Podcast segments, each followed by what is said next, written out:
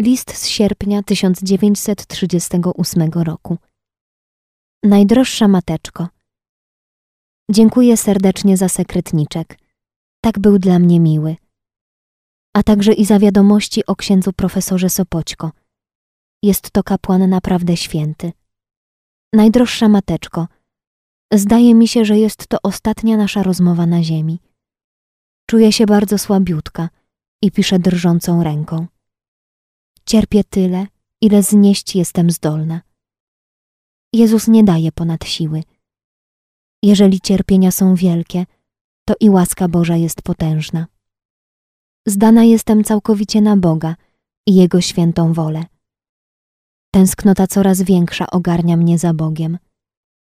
Śmierć mnie nie przeraża. Dusza moja obfituje w wielki spokój. Ćwiczenia duchowne jeszcze odprawiam wszystkie. Na mszę świętą też wstaję, ale nie na całej jestem, bo robi mi się niedobrze. Ale jak mogę, tak korzystam z łask, które nam Jezus w Kościele swoim zostawił. Najdroższa Mateczko, dziękuję z serca przejętego wielką wdzięcznością za wszystko, com dobrego doznała w zgromadzeniu od pierwszej chwili wstąpienia aż dotąd. Szczególnie dziękuję Mateczce za szczere współczucie i wskazówki w chwilach ciężkich, które się zdawały nie do przeżycia. Niech Bóg hojnie zapłaci. A teraz w duchu zakonnego uniżenia przepraszam najpokorniej najdroższą Mateczkę za niedokładne zachowanie reguł, za zły przykład, jaki dawałam siostrom, za brak gorliwości w całym życiu zakonnym, za wszystkie przykrości i cierpienia, jakie mogłam zrobić mateczce, choć nieświadomie. Dobroć kochanej mateczki była dla mnie siłą w chwilach ciężkich.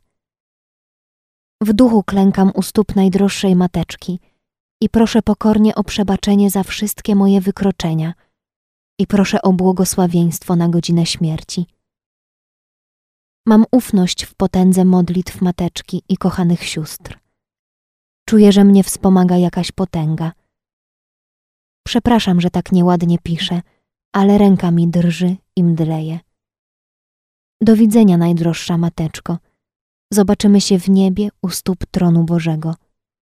A teraz niech się sławi w nas i przez nas miłosierdzie Boże.